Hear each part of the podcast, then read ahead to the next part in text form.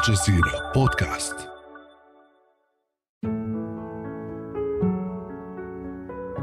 Protecting cultural identity through needlework How artists, volunteers, and designers turned a Ukrainian folk blouse and craft into symbols of defiance.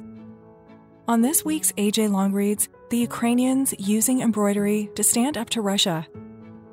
This story was written by Pearlie Jacob and read by me, Annie M. Dillon. Sitting in the corner of a Ukrainian run cafe in downtown Tbilisi, Alla Timoshenko deftly runs a threaded needle through a bird shaped piece of felt. For Ukrainians, the nightingale that she's embroidering to turn into a brooch is a symbol of hope, spring, and building homes, Alla explains. Once complete, she plans to sell the item through her Instagram handle as an emblem of hope for Ukrainians' victory against Russia. Embroidery has always been a form of creative expression for Alla, whose grandmother taught her the craft when she was eight years old. But it was only ever a hobby for her until her late 20s when she decided to quit her stressful job with an IT company in Kiev and become a design consultant. Embroidery became a form of meditation for me, says the 34 year old, who started using the skill professionally.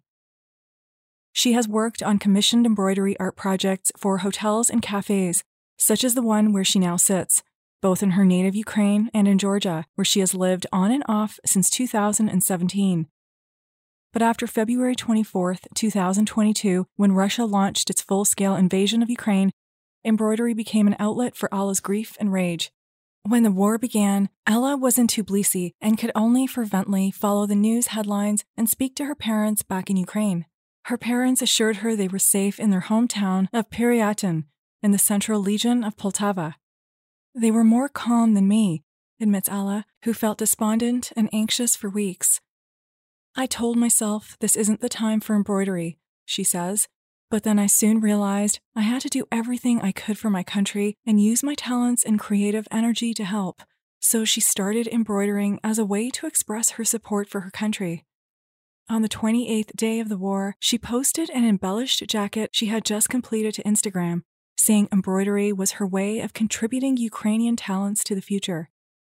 She then started working on embroidered brooches in her country's national colors of blue and yellow, tapping into imagery that has long been a part of Ukrainian folk tales, poems, and cultural identity. Alla has made brooches depicting nightingales, sunflowers, dandelions, and the Ukrainian coat of arms, the tryzub, and also embroidered t shirts and jackets, selling everything via Instagram. Half of the proceeds from her sales now go to Ukrainian volunteers working to evacuate and provide aid to refugees. Writing in English and Ukrainian on Instagram, Alla explains the cultural symbolism and folk beliefs behind each embroidered motif, such as signifying good luck or protection. One t shirt carries an excerpt from a poem by Lesia Ukrainka, a 19th century dissident poet and activist who wrote in Ukrainian even though it was banned at the time in the Russian Empire. My heart burns up in a rage of fire, consumed within a flame of bitter grief. Read the lines embroidered in blue thread. These lines perfectly summed up my emotions about the invasion, says Alla of the fragment which she embellished with one of her favorite spring blossoms, a malva flower. Although it is a t shirt, it qualifies as a vyshyvanka, meaning embroidered shirt in Ukrainian, according to Alla. For us, a traditional Vyshyvanka is a protective amulet full of symbolism, she says, explaining that her designs are like a personal talisman carrying some of her story, thoughts, and wishes. For Ukrainians, embroidery signifies something much deeper than a cultural art form and is typified in the Vyshyvanka, which has motifs running along the neck, chest, cuffs, and sleeves. Embroidery patterns and needlework techniques abound in Ukraine, with each region identifiable through its own unique symbolic patterns, motifs, and color codes. There are about 200 different documented stitches and ornamental styles in Ukraine. The history of embroidery in Ukraine can be traced as far back as the Scythians, an ancient nomadic group that dominated the Eurasian steppe from present day Iran to Mongolia between the 7th and 3rd centuries BC and settled in large groups in what became modern day Ukraine. Although embroidery is found globally, it took on particular cultural significance in Ukraine, where it has long been the most widespread decorative art. Cossacks, who ruled parts of independent Ukraine in the 16th and 17th centuries, believed the embroidery patterns on their shirts protected them in battle and gave them strength. Geometric patterns like the square to denote the earth, the rhombus for fertility, circles for the sun, triangles for eternal life, and chevrons to represent femininity, masculinity, and spirituality were common motifs, along with zoomorphic and nature inspired patterns. Elaborate floral patterns in gold and silver thread became highly popular among the Ukrainian Cossack elite, which held power until they were crushed by the Russian Empire. Apart from the attire of peasants, soldiers, and the elite, rushniks or hand towels featuring elaborate red thread embroidery on white linen were made and given as presents to mark all the important milestones of life, from births and baptisms to weddings and funerals.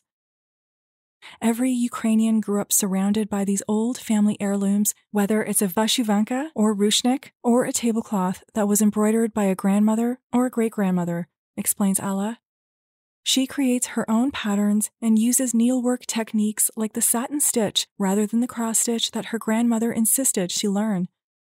Cross stitch techniques introduced from Western Europe in the 19th century replaced many of the more labor intensive approaches found in Ukrainian embroidery. When Alla's parents offered to send a parcel from home through a friend who was leaving Ukraine, she could only think of one thing an old family tablecloth with crocheted seams adorned with cross stitched roses and purple spring flowers that her grandmother had made as a 15 year old. I realized this was the most precious thing for me to remember home because this is a piece of family history, she says. Now Alla has started learning older, more complex Ukrainian embroidery techniques, like a white on white open work approach called rushutilivka, which her home region of Poltava is famous for. I see this as a way of preserving a part of my culture and identity that's under attack, she explains. In a Tbilisi cafe serving American and Asian fare, Marina Romashko recounts how she fled the central Ukrainian city of Dnipro when it faced a barrage of missile attacks in March 2022. Before leaving her apartment, the 38 year old hastily shoved a machine knit vyshyvanka along with a hand embroidered one made by a favorite aunt into her backpack. I just felt I had to take something that somehow shows my Ukrainian identity and reminds me of home, says Marina, who came to Georgia when a friend offered to house her and her 19 year old daughter. The women are among the estimated nearly 8 million Ukrainian refugees who have fled the country. The former tour guide and operator sits with Katerina Ustinova, 37, and Valeria Sokolenko, 34, who Marina befriended soon after arriving in the Georgian capital. The two women, originally from Dnipro, moved to Georgia before the war and had been helping newly arrived refugees. In the summer, Katerina started importing machine embroidered vyshyvanka made by her sister in law in Ukraine and selling them in Tbilisi to raise funds for the armed forces. Marina and Valeria quickly joined the initiative called Vyshyvanka in Tbilisi, helping to market the shirts through social media platforms. For Katerina, the project is about supporting her sister in law, who donates all her profits to buy military equipment for the army. But it is also about popularizing an icon of Ukrainian culture. As the conflict drags on, the project is one way they hope to keep Ukraine in focus. If people only associated Ukraine with Chernobyl and Andriy Shevchenko, a former professional footballer, before, I hope that after this war, they will at least know what a vyshyvanka is, jokes Marina. The three women have started adding more Vyshyvankas and Ukrainian elements to their wardrobes to stand out from the recently arrived Russians. With an estimated 100,000 arrivals since March, Russian exiles far outnumber the estimated 30,000 Ukrainians who moved to Georgia after the war broke out. The women, who are originally from a city where Russian is widely spoken, also make a point of speaking to one another in Ukrainian, especially when in public.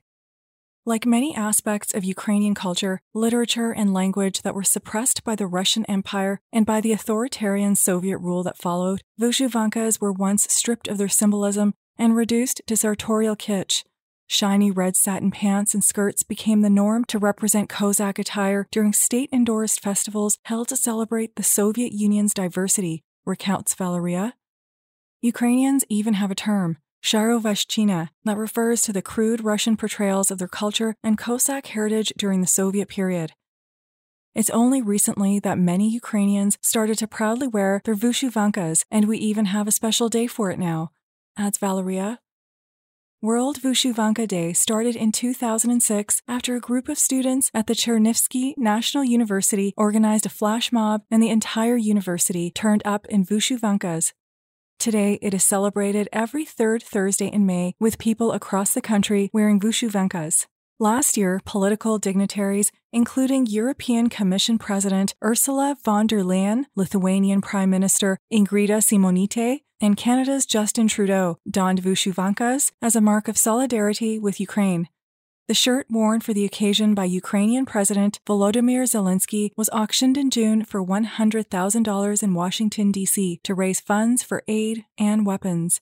The Vyshyvanka is not only a traditional part of the Ukrainian wardrobe, but a national symbol of the struggle for independence, a symbol of our spirit of invincibility, and a symbol of hope and love, says Kiev based Lesia Voronuk, one of the organizers of the original flash mob, writing over email. Due to attacks on the power grid that have left much of Ukraine without light or heating during hours long power cuts, Lesia apologizes for the weeks it has taken her to respond to emails. Lesia and her colleagues registered World Vyshyvanka Day in 2015 as a non-profit dedicated to safeguarding the folk art and culture around the Vyshyvanka craft. Since the outbreak of the war, they have worked to rescue embroidery artifacts and Vyshyvankas from areas with fighting, both from private collections and local museums. In November, an expedition to collect Ukrainian state symbols, including the tryzub and blue and yellow thread based textiles embroidered in secret during the Soviet occupation, saw the organization travel to seven towns under bombardment. The ongoing war is a war of identities and values. Ukrainians are forced to confront cave people, Russian soldiers, asserts Lesia, who sees saving these textiles as an act of resistance. An old embroidered textile featuring blue and yellow threads forbidden during the Soviet era, and an old portrait of a Ukrainian family dressed in traditional Vyshyvankas were some of the items recently evacuated by Lesia Voronuk and her team. While the race is on to save cultural artifacts, others working with embroidery are finding different ways to resist Russia. Andrei Cheruka, 32, founded his clothing label Etnodim when he was 18 he has spent years researching traditional patterns, which he applies along with imagery from old photographs and illustrations to contemporary clothing designs. A recent shirt design, for example, is a nod to a 16th century parable about a hermit and bird in search of truth and recreates illustrations collected by contemporary literary critic Leonid Ushkalov. We are creating an archive of national values, he says. At the onset of the war, the brand had to halt production in Kiev. Andrei decided to relocate to the relative safety of Lviv in the country's west despite the logistical hurdles. We, as a business, have a responsibility to our country. We must support the economy of Ukraine, says Andrei, whose company donates a portion of its sales to the armed forces. Global solidarity for Ukraine gave a surprising boost to business as international demand exponentially increased in the months following the invasion, with about 70% of the orders coming from countries like Poland, Lithuania, Estonia, and the US, says Andrei. It's really important for us today, and not only for business. We still feel the support. The world hasn't abandoned us, he says. The brand is currently working on new designs dedicated to Ukrainian artists, activists, and writers executed during Soviet rule. Meanwhile, the label recently teamed up with well known Ukrainian poet Serhiy Zhadan for a social media campaign that aimed to raise funds to buy 100 vehicles for the armed forces. Andrei is convinced that the collective solidarity of Ukrainians fighting for the right to exist is what will eventually bring victory. We are two different nations, and will do everything to keep a stone wall between us forever, he says. Nearly a year into the conflict, many Ukrainians believe the war has united Ukrainians and solidified a sense of identity. Due to years of Russian influence, foreigners had a distorted idea of Ukrainian culture, customs, and our national clothes too. But now, more than ever, is the right time to show the real Ukraine, says Mariana Liba, 24, an embroidery artist based in Lviv. She is referring to how foreigners have at times conflated Ukrainians with Russians in areas such as language and culture. Her first project at age 16 was to replicate the perfectly symmetrical lines of flower motifs of the western Yavoriv region where her mother is from. And following tradition, she hand embroidered her own wedding Vyshyvanka and that of her husband in the classic style from Borshchiv, a region south of Kiev that features black wool threads. After becoming a mother two years ago, Mariana launched her own embroidery studio called Golubka, through which she accepts commissioned orders. When the war started, she almost gave up on her business until her first international requests started coming in from Ukrainians living abroad as well as from foreigners seeking to support Ukrainian businesses. Amid the air raid sirens, power cuts, and lack of heating, it is a daily struggle to care for her young child. But she still finds time to complete special orders for vyshyvankas while learning old embroidery techniques central to making these blouses. She has recreated a vyshyvanka from an old black and white photo of Stepan Bandera, a controversial Ukrainian freedom fighter who collaborated with the Germans during the Second World War to try and wrangle independence for Ukraine. Her current project is recreating a century old pattern from the region of Chernihiv on natural hemp cloth for a US based Ukrainian client. Each hand embroidered vyshyvanka takes about a month and a half to complete, and Mariana donates 30% of her proceeds to the Ukrainian armed forces. Mariana hopes for the war to end soon and for the continued revival and support for Ukraine's traditional embroidery.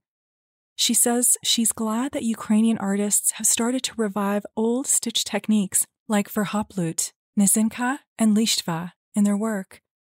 I hope to make my modest contribution to this cause too, she says.